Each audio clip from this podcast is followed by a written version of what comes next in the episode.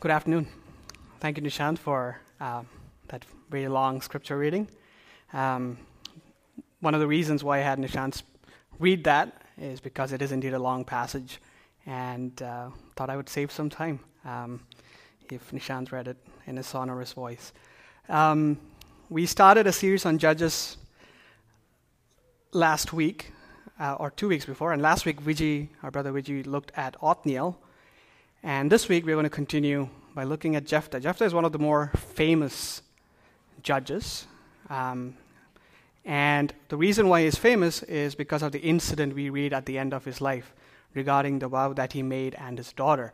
So he's a challenging character in this book uh, because of his background, you know, his beliefs, and the, tra- and the tragedy that befell his family.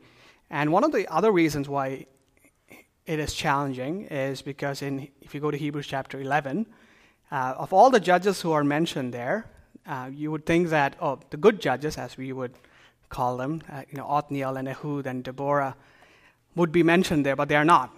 Instead, those who are mentioned are Samson and, and Jephthah and Gilead and Barak and so on. So um, there's a whole sermon that can be preached on why Hebrews chapter 11 is not a hall of heroes.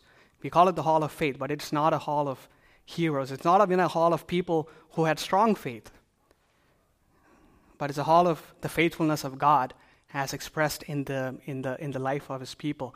But we won't dwell on that today because if you read um, the account of Jephthah in Judges, what we see is a very negative outlook on this man and on his life.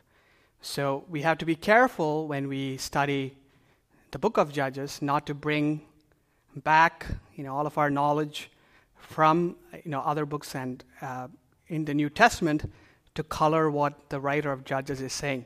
And it's important that we understand what the writer of Judges is saying about the life of Jephthah so that we can gain the, the benefit of, of, the, uh, of the conclusion that he comes to and apply that in our lives and ask questions that are relevant to our lives. As Vijay was saying last week, the overall theme of Judges is that the people did what was right in their own eyes. Right? It's a description of the behavior of God's people in the new world that they found themselves in. They were people who were enslaved in Egypt. God, by his great hand, brought them out through the leadership of Moses and, and, and uh, Joshua and then gave them this land of Canaan. The book of Judges, if you read in chapter 1 and 2, begins with a description of how each tribe undertook their mission to complete the conquest of Canaan. That is, in essence, to rid their land of the influence of the Canaanites. And their failure to complete the conquest is mentioned in Judges chapter 1 and 2. And that failure to complete that conquest has implications, it has ramifications. Because what Judges tells us is that by tolerating the presence of Canaan in their midst, they would soon not just tolerate Canaan, but they would celebrate Canaan and they would follow the patterns of Canaan. And they would forsake the worship of the one true God, Yahweh, to worship the many false gods of Canaan. So when you read Judges, you will notice that one, it is an account of the individual tribes, but also that as Judges progresses, there is a degeneration or a degradation in the faith and the holiness of Israel. So that by the time you come to Samson and after Samson, it's almost as if the people of God are indistinguishable from the people around them.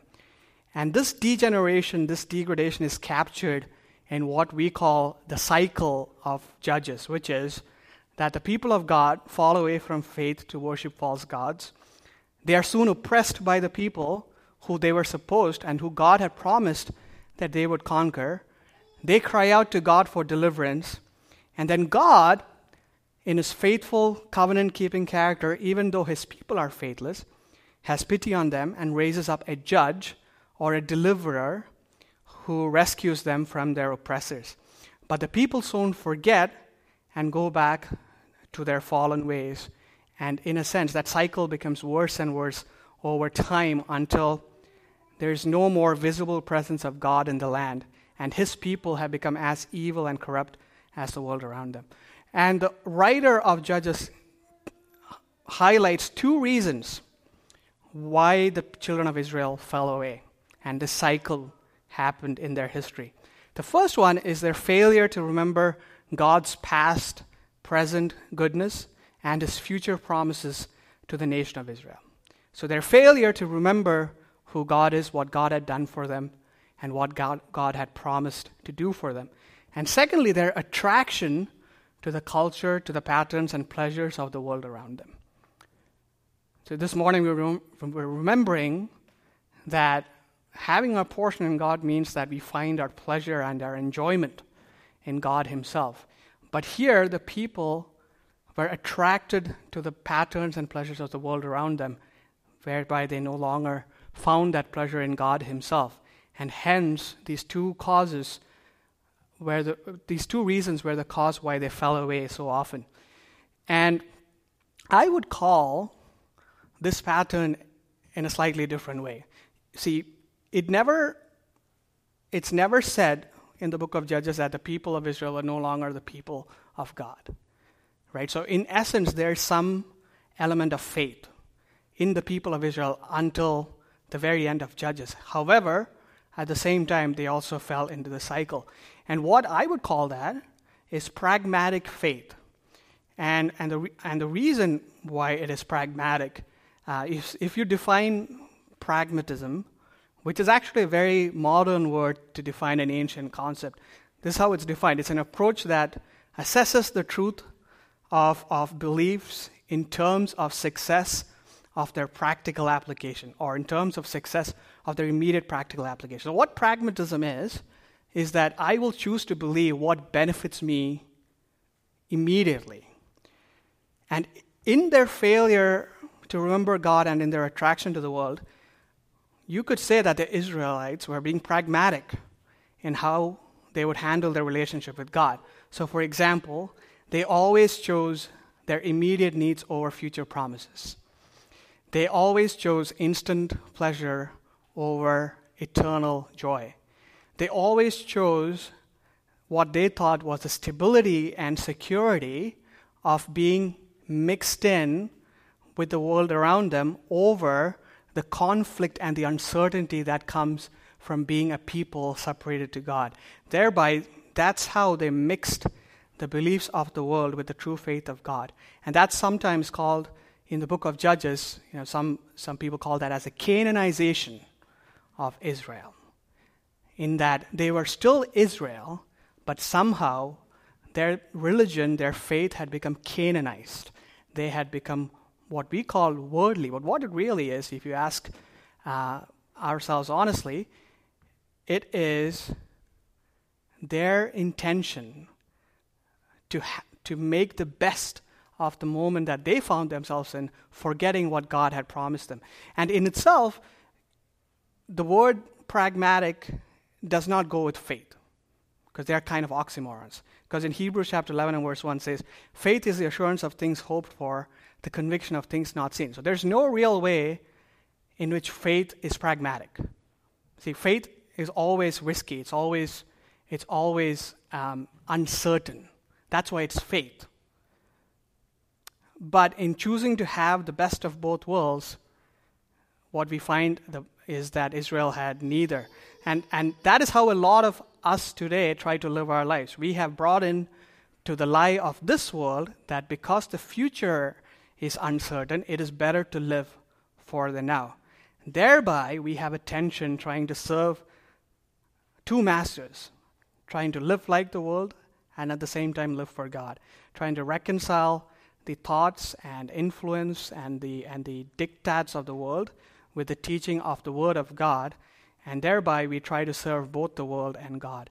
And if there's an overwhelming lesson in Judges, it is that God does not allow his mastery over his people to be subjugated or shared with anything else. And the story of Judges is the consequence of such a kind of faith writ large in the lives of God's people. And in the case of Jephthah, that failure of pragmatic faith leads to an unspeakable tragedy. And we look at the story of Jephthah in chapter 11. We can briefly summarize you know, the account of Jephthah himself by looking at his background, by looking at the talents that he had, which enabled him for the leadership role that he was put in, and then the tragedy of Jephthah. These are the three sections in chapter 11. But all the time, while we look at Jephthah, the author of Judges wants us to ask the following questions What does this tell us about the beliefs of the people of God at that time and the impact of this Canaanization, of this pragmatic faith? And what does it tell us about how they viewed God? See, one of the things you would notice, which is unique, uh, let's say, to Jephthah as opposed to when we read Othniel, is that there's not much mention of God. And we have to ask ourselves, why is that? And that's a question that we will try to answer as we go through uh, this passage. The actual background of Jephthah begins in chapter 10. Uh, our brother read it from verse 6 onwards. And we see the cycle begins, right? The people did evil. They worshipped Baals and Ashtoreth, the gods of Syria and the Ammonites. And they forsook the Lord and did not serve him, so the anger of the Lord was kindled, and he sold them into the hands of the Philistines and into the hands of the Ammonites. And that's interesting, right? It says that the people served the gods of the Ammonites, and in his anger, God sold them to the Ammonites. And that's the like that's a pattern repeated through Judges that idolatry leads to slavery.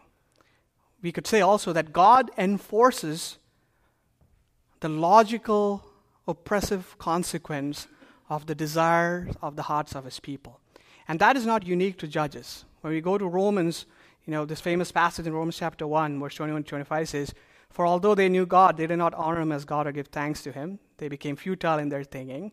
Claiming to be wise, they became fools. They exchanged the glory of the immortal God for images resembling man and birds and animals and creeping things. Therefore, God gave them up. He sold them in the lusts of their hearts to impurity, to the dishonoring of their bodies amongst themselves, because they exchanged the truth of God for a lie and worshipped and served the creature rather than the Creator. See, what we find our pleasure and security in becomes our idols. And the Bible consistently says that whatever is your idol will enslave you. Whatever is your allegiance leads to your enslavement. For the people of God, the consequence of idolatry is physical enslavement in the time of Judges. But for us today and in Romans, it is the enslavement of our emotions and our desires and our joys and our satisfaction to the temporal and fleeting trends and, and, and devices of the world, whether that's money or sex or entertainment. Enslavement, in a sense, of our hearts to something that cannot satisfy us, which is why we are not satisfied by having any amount of money. We want more, or any amount of entertainment, right? I was reading that the founder of Netflix said, uh, We have no competition other than sleep, which is true. That is enslavement, because the more you consume, the more you want of it. And in Judges, we see the people of God are oppressed. And then we see in chapter 10 the second part of the cycle when the people cry out to God once again in their enslavement. And what's interesting is the first time they said, We have sinned against you because we have forsaken our God and have served the Baals. That's what they cried out. And in this initial exchange, you can see how they're still trying to have the best of both worlds. They want deliverance from the present condition, but there's no mention of what they actually did. All they say is they forsake the God, they forsake God and they served Baals. And that's why the, the reply from the Lord is so sarcastic. He's calling out a hypocrisy of a people who sought pleasures uh, in others and came back to him only when that pleasure led to pain. He's saying that why don't you go ask the gods, the idols that you have served, instead of me, who deserved your worship and it was instead forgotten? So, as we read chapter 10, you see the second time uh, the people of Israel then come back and say, We have sinned do to us whatever seems good to you. Only please deliver us this day. So they put away the foreign gods among them and served the Lord and he became impatient over the misery of Israel. So the second time, they recognized that their treatment of God deserves justice. That, that it's not enough somehow that they came back crawling when their slavery consumed them, but rather that they deserved to be judged. And yet, at the same time, they also said, Do what you will, but please deliver us. And we see that God, in his faithfulness, is once again inclining his heart towards rescuing them. They cast away their idols, and God is ready to act once again in accordance with his promises. And then you go to the end of chapter 10, we see that the Ammonites, who have enslaved them, have come to battle at this place called Mizpah, which is in Gilead. So the, the battle now seems to be between the Ammonites and Gilead. Now, the problem for Gilead is that they don't have a leader. And ominously, this time, the book of Judges does not say that God raised up a deliverer, which is usually, if you read the previous Judges, that's what it says. In the case of Othniel, in the case of Ehud, and so on, it says God raised up a deliverer. This time, it does not say that. It says that God was impatient, and the people of uh, God camped at this place for Mizpah, ready to do battle with the Ammonites without a leader. And that's how we come to Jephthah. Now, Jephthah's story begins in chapter 11. And in verses 1 to 3, we see that he was a mighty warrior, but he was the son of a prostitute. And, and his father was also called Gilead, same as the tribe. And Gilead's wife had sons, and when his wife's sons grew up, they threw Jephthah out of the house, saying, You shall not have an inheritance in our father's house, for you are the son of another woman. Then Jephthah fled from his house, and he lived in this land called Tob, and what the Bible called worthless fellows collected around Jephthah and went out with him.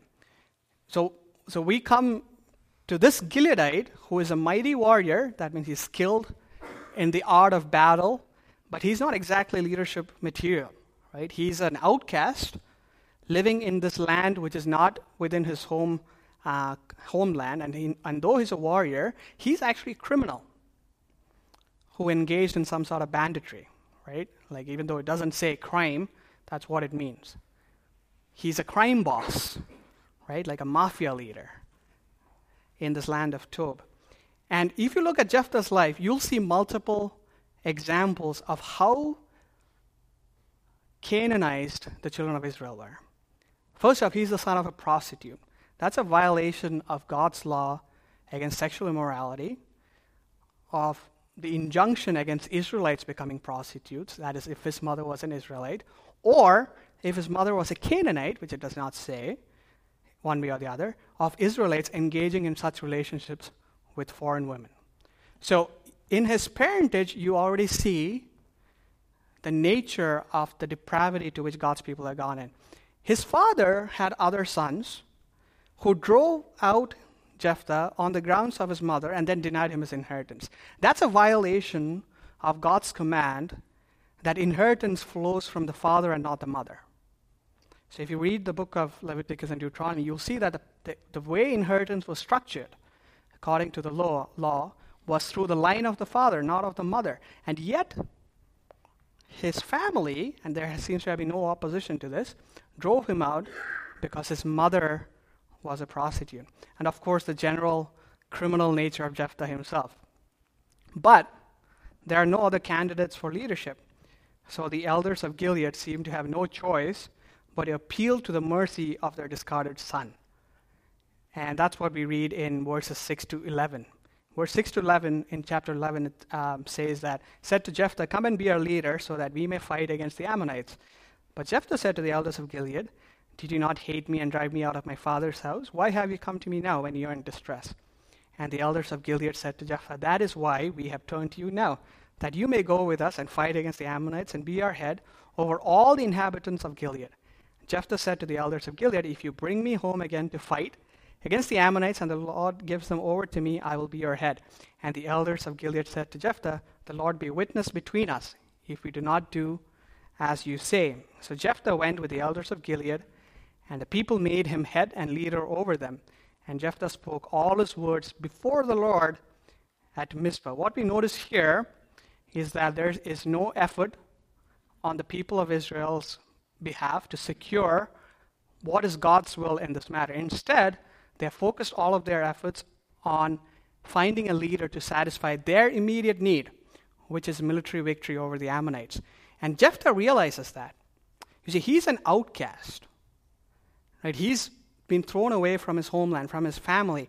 And, and he knows that what they're trying to do is try to get him for his military skills so that they can have a leader in battle. And that's why he sarcastically rejects, rejects them, saying that, hey, you kicked me out, and now you want me back just to fight, to potentially sacrifice my life for you, even though you have had nothing to do with me over the past 40 or 50 years, whatever, uh, of his life. So we already see that this is a man who thinks on his feet. And the elders, seeing that their initial offer was rejected, now they say that we'll give you leadership over the whole land of Gilead in exchange for you leading us into battle at Mizpah. And the appeal, we have to be very careful here, is to the, to the need and insecurity of Jephthah rather than to any God given mandate for leadership. See, they recognize that Jephthah is not going to be satisfied with just being a military leader, so they say, We'll make you leader over the whole land. And thereby they appeal to his emotional need, which is that he's an outcast, he has no part of Gilead. Now he's being asked to come back with the offer that he'll be made leader over the whole place. And Jephthah sees that as a means to, to kind of secure his future and his status in Gilead. And thereby he accepts and he's confirmed as leader of the tribe of Gilead at Mizpah. And notice that the author here says that the words were spoken before the Lord at Mizpah, but there is no temple or there's no shrine of the Lord for such a vow to, for such a vow to have any kind of um, spiritual validity that we see in the Old Testament. Instead, what is at Mizpah? It's the army who is camped at Mizpah. So the vow was for the army to see. The people who had camped at Mizpah saw that Jephthah was being leader. So this was really something that was done for the purpose, almost like an exhibition, to, to spur on the army that they have found a leader. So what we see here then in this background is an outcast who is representative of the spiritual decay of the people of God being made their leader to satisfy the pragmatic needs of both the man and the people. His need for security and status and a future in his homeland, and their need for a deliverer or for immediate deliverance. Now, after Jephthah is being made leader, in the long passage from verses 12 to 28, we see the talent of Jephthah. Right? He shifts his focus to engaging the Ammonites in battle, but before fighting, he wants to give the, the Ammonites a chance at a peaceful uh, negotiation. And one of the things you notice uh, as we read uh, this passage, we notice the predominance of words and dialogue. Right? More words, less action, so to speak. And the reason there is that Jephthah is a man who's very skilled in his words. He's a tactical negotiator. You see, he's already negotiated the terms of his leadership with the, with the elders of Gilead. And now he's going to rely on the strength of his words to persuade the Ammonite king to call off the conflict. And the conflict, to very quickly go over it, is that the Ammonites claim that their land was taken away by Israel when Israel came out of Egypt. Therefore, they're trying to win it back. And this is a false claim. And Jephthah knows that that's a false claim. So he, he marshals the full use of his talent to refute their claim and show why Israel, and thereby Gilead, actually has the right to the land. And he makes use of three points, right? There's a historical argument in verses 15 to 22 that the land was actually never the Ammonites, but it belonged to this tribe called the Amorites under King uh, Sihon. And when Sihon attacked the nation of Israel, Israel defeated Sihon, thereby winning the land of the Amorites. So the historical argument is that this was never your land. Then he makes a theological argument. And this is interesting. He says, Our God, Yahweh, gave us this land by making us win in battle. Would you not take possession of the land if your God Chemosh gave you a same, the same victory? So he's saying that the argument is that our God gave us this land, that's why we have possession of it. Would you not say the same thing if your God gave you the land? Now, this is a worldview which is very common in the ancient time that, oh, you know, each country or each nation has a land that's allotted to them by their God. Now, we do not know whether Jephthah actually believed that. Because for an Israelite to actually accept the fact that there's a valid claim to deity by any other God is a sin. So we do not know if Jephthah actually believed that and was just using the logic of the Ammonites against them, or whether he actually believed it that Yahweh was a God and then there were other gods. And the writer does not make it clear. Then the last argument in verse 25 to 26 is a legal argument.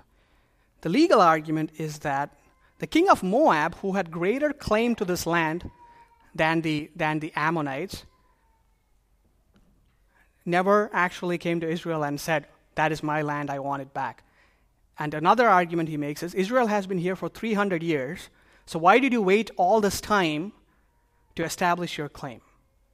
So, in these three arguments, the historical argument that the land does not belong to Ammon, the theological argument that the land was given to them by Yahweh, and the legal argument that they waited for 300 years before coming up with this new claim, it shows that the Ammonite claim is false and it establishes that Israel and thereby Jephthah is in the right. As he says in Judges chapter 11 and verse 27, he says, I therefore have not sinned against you, and you do me wrong by making war on me. The Lord, the judge, decides this day between the people of Israel and the people of Ammon. So the king of Ammon did not listen to him, so the stage was set for the battle. And in this part of the story, the clear aim is to establish Jephthah's talent for words. And that's ironic because that's probably a skill he picked up to survive as an outcast. But those same words, those same, that same talent will lead to his downfall, as we'll read later. But also, if there's any hint of faith in Jephthah, this is the one time he expresses it in his stated claim that Yahweh is the one true judge and he's the one who's able and necessary to decide who and what is right. So we come to the last part of the chapter, verse 29 to 40, which is the tragedy, right? The tragedy of Jephthah. We, we begin with saying, with the passage saying, the Spirit of the Lord was upon Jephthah, and he passed through Gilead and Manasseh and passed on to Mizpah of Gilead, and from Mizpah of Gilead he passed on to the Ammonites. So clearly at this time, we see the first and only intervention of God in the story of Jephthah. See, God was silent when the Gileadites went and searched for a leader. He was silent when he negotiated with the Ammonite king. To be more accurate, he was not even sought. But at the right time, God makes an entry his spirit descending upon and empowering Jephthah in the battle against the Ammonites. And, and we, as we read in verse 32, he gives the Ammonites into the hand of Jephthah. What does this tell us about God? Here's God who has been silent and who has not been referred to or who has not even been acknowledged or consulted. His presence is almost as if it's irrelevant. And even without the acknowledgement of his people, he descends by the sheer will of His grace alone to rescue them in their time of need. You know, we talk about stereotypes. Here's a true stereotype of God, especially in the book of Judges that He's gracious and faithful to His people even when they are faithless toward Him. That He's not a God who, forget, who forgets the promises and the covenant that He has made, even though the people to whom those promises and covenants were made have forgotten them. And there's no merit in the life of Gilead or in the actions of Jephthah, who have pragmatically sought their security apart from God, that warrants, that, that gives, a, gives a reason for God to intervene. But by his sovereign grace, God intervenes and gives them the victory. See, the grace of God cannot be predicted, it cannot be presumed, because then it would not be grace. If I can predict when and how the grace of God works, then it would not be grace. So, grace of God cannot be predicted, it cannot be presumed upon, but it is always dependable. that at the right time his hand works good for his people, even in the circumstances where we should not expect it. No one deserves grace, right? We will look at these people and say, oh, there's, there's no reason in the world why God should act to deliver them. But that's true of us too. The truth is that no one deserves grace. But the great thing is that grace does not work the way we expect it to work. And we can be thankful for that. So the grace of God empowers Jephthah through his spirit. And he goes through the, the lands of Gilead. The people of Gilead, the army, sees that, they follow him, and he gets this great victory through the power of God. Now, if this passage only contained verses 29, 32, and 33.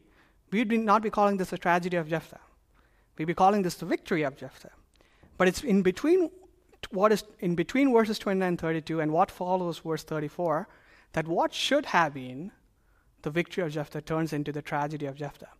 And we know the overall uh, story of the, of the vow of Jephthah, but we'll focus on the key elements here. Right? So, what is the vow of Jephthah? He says that if you give the Ammonites into my hand, whatever comes out from the doors of my house to meet me when I return in peace from the Ammonites shall be the Lord's, and I will offer it up for a burnt offering. So the first question is why did Jephthah make the vow? Right? There's no leading from the Lord to do so. There's no concept that you can manipulate God into giving you victory in battle. But if you understand that Jephthah lived in a pagan world, in a Canaan, Canaanite world, the Canaanites did this. They engaged in a quid pro quo with their gods that if you do this, I will do this. If you do this, I will do this. And Jephthah seems to be taking his direction from the culture that he has grown up in rather than what God wanted, what brought honor to God. He's in effect manipulating God that if God gives him victory, and thereby in his victory, you have to understand what is contained in the victory that he seeks is not just victory over Ammon, but it's also his future as a leader of Gilead. It's also his return to his homeland, his, the status of his family. All of that is contained with this victory. He's manipulating God that if you give me this victory, I'll render to you a sacrifice. See, there are many vows in the Bible. Many of them are in faith, many of them are done out of the pure disposition of the heart. But what's interesting is that in general, the Bible has a very negative view of vows. Because in our fallen state, it's easy to believe that a God of grace can be swayed one way or other by the nature of the vows we make. So you read in Deuteronomy 23 and 22 if you refrain from vowing or owing, you will not be guilty of sin. It's a very simple admonishment in Matthew chapter 5, verse 33 to 37, Jesus says, You know, you have heard, you shall not swear falsely, but shall perform to the Lord what you have sworn. But I say to you, do not take an oath at all, either by heaven, for it is the throne of God, or by the earth, for it is his footstool. Do not take an oath by your head, for you cannot make one hair white or black. Let what you say be simply yes or no. Anything more than this comes from evil. What Jesus is saying is that it's easy to believe that what we claim to set apart, to dedicate to God in exchange for God being favorable to us can become a means of manipulating God. So that was Jephthah as well. He, he borrowed that concept from the people around him. What is the nature of this, of this vow? And this is part of the controversy, right, over what actually happened to Jephthah's daughter.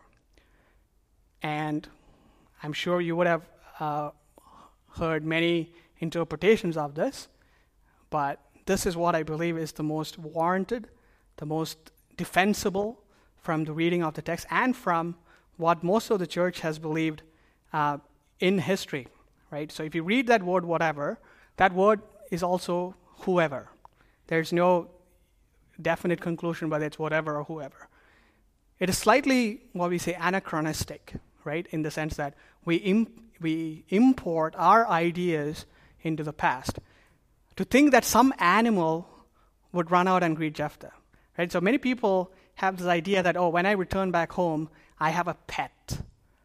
that runs out of the door to greet me. Like that, that is not the case in ancient Israel. So Jephthah intended that someone was going to come out to meet him. He probably thought it would be a servant or someone else like that, and he wanted a human sacrifice. And this is not surprising because when we read the Bible, when we read you know what we have of ancient documents, everyone apart from Israel did human sacrifice, especially child sacrifice in, in Canaanite culture. And gods like Chemosh, we read First Kings, the, um, the king of Moab sacrificed his sons on the, on the wall to secure victory in battle. So it's not surprising that Jephthah thought, this is the way that I would gain favor with God, that I would make a burnt sacrifice of a human being. But it also highlights the fact that in his heart, ultimately, Jephthah did not trust God to bring him victory. So therefore, he sought to secure it conditionally. See, the failure of a pragmatic faith is that in seek, seeking certainty over trusting God, it trusts no one and it mistrusts everyone.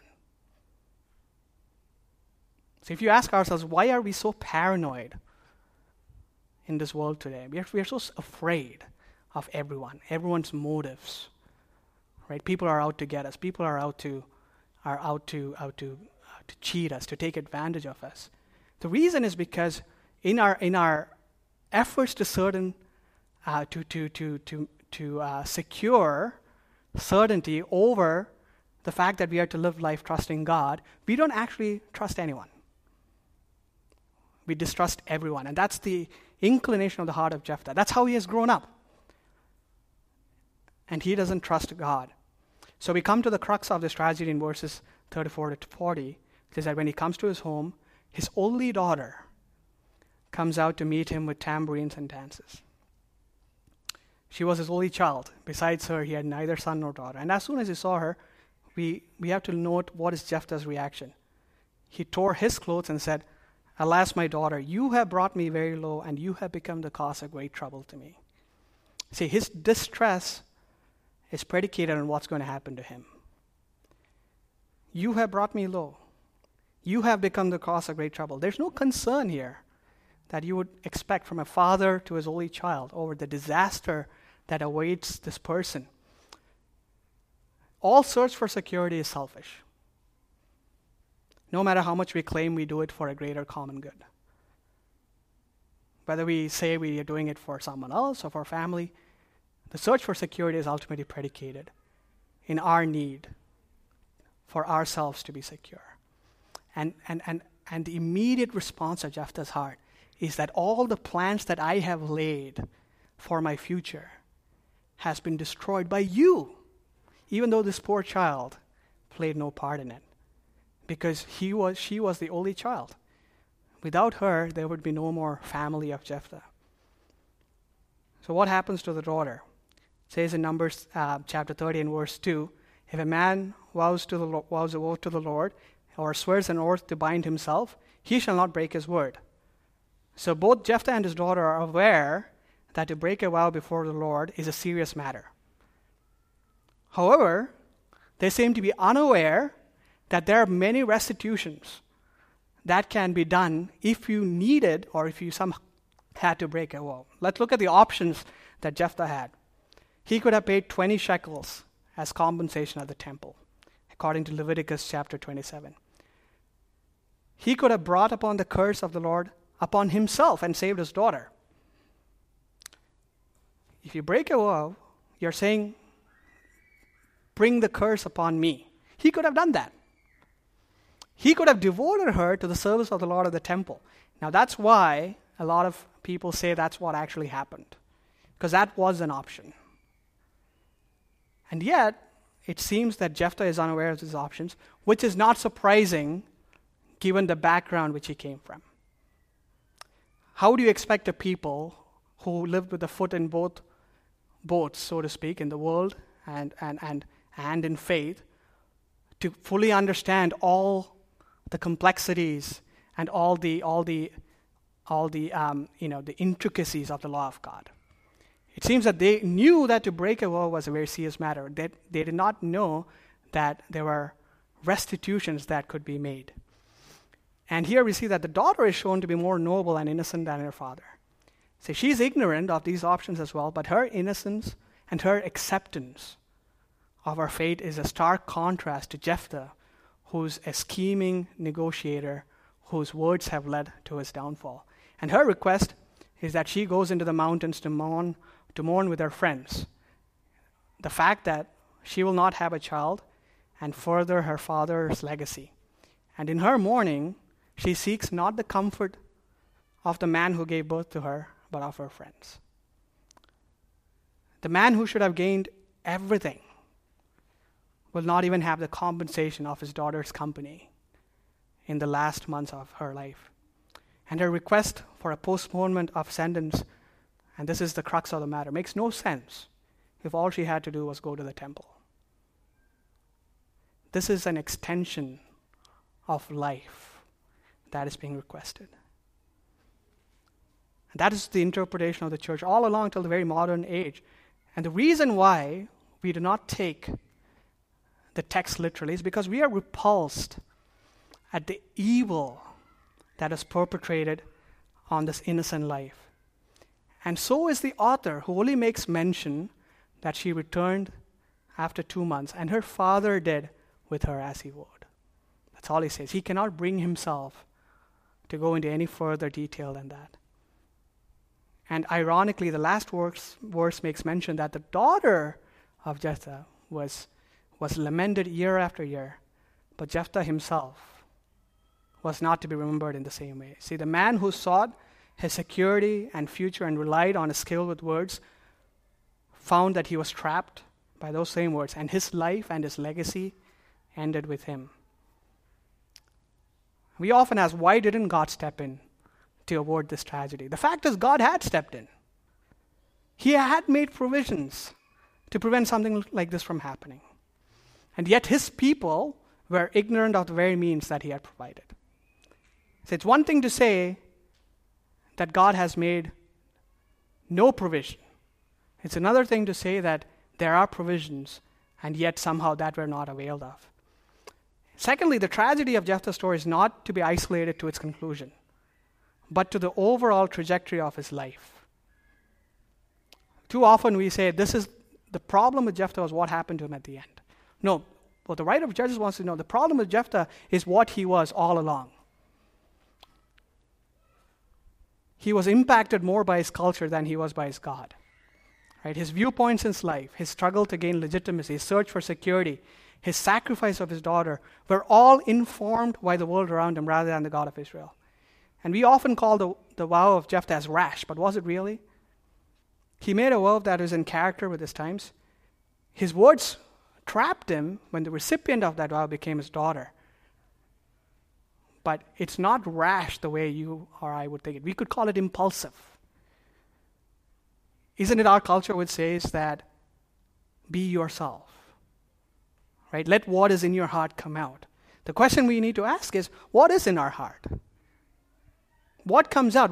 What is the background? What are we inclined toward the gospel or toward the teachings of this world? If our impulsiveness is founded in the world as Jephthah's was, that leads to great danger.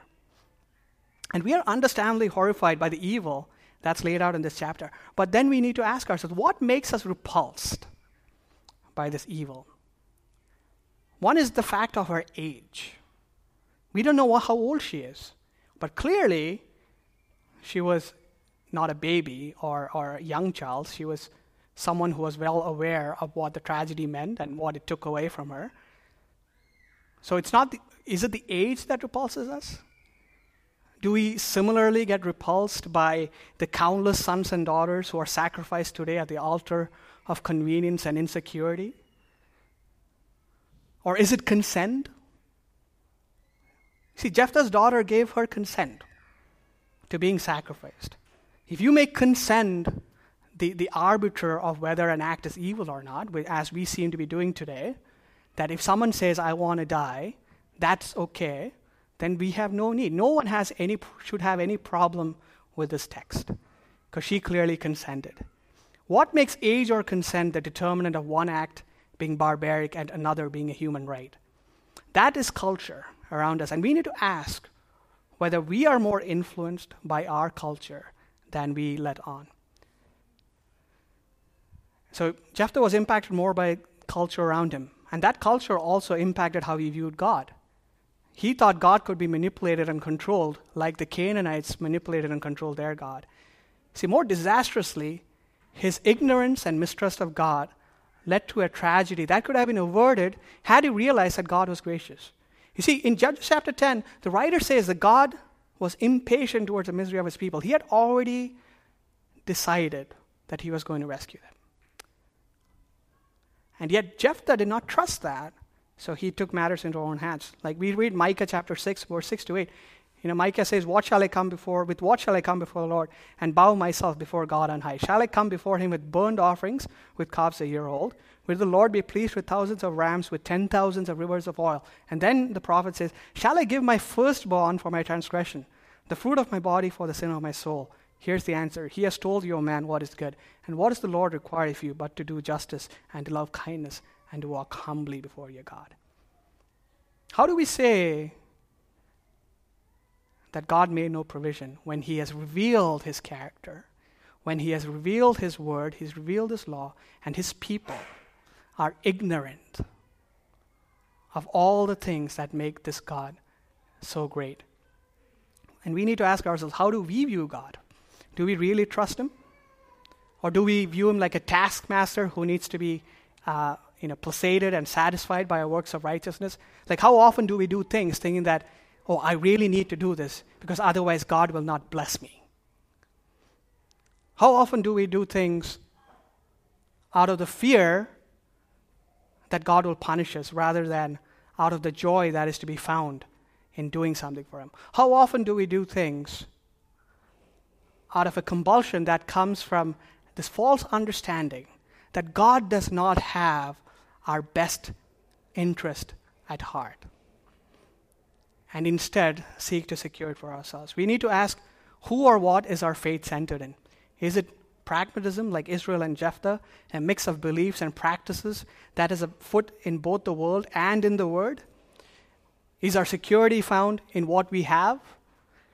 Or is it found in what God has given us, His Son, our Lord and Savior Jesus Christ. Does our pleasure lie in the things that are temporal or in the Son who has promised us everlasting joy? The answer to that is important because the one lesson of Judges is that if you're pragmatic in your religion, in your faith, you're on the road to failure. There are real consequences to the behavior of God's people who minimize God to a contractual, transactional relationship and downplays his importance, his lordship, his mastery in pursuit of the security of the world, its wealth and pleasures.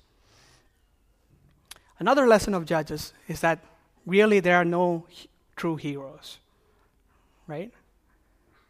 There are no heroes. If you think this is evil, this book ends with a man cutting his wife into pieces and sending one piece to the, each to the tribes of Israel. There are no heroes in this world, save for one. There's a hero. He's the true judge and deliverer. He was an outcast like Jephthah, but he was without sin. He was innocent like Jephthah's daughter, but not out of compulsion or ignorance, but by choice. He knew everything. He knew all things, but by choice gave up his life to win victory for his people over the spiritual force of evil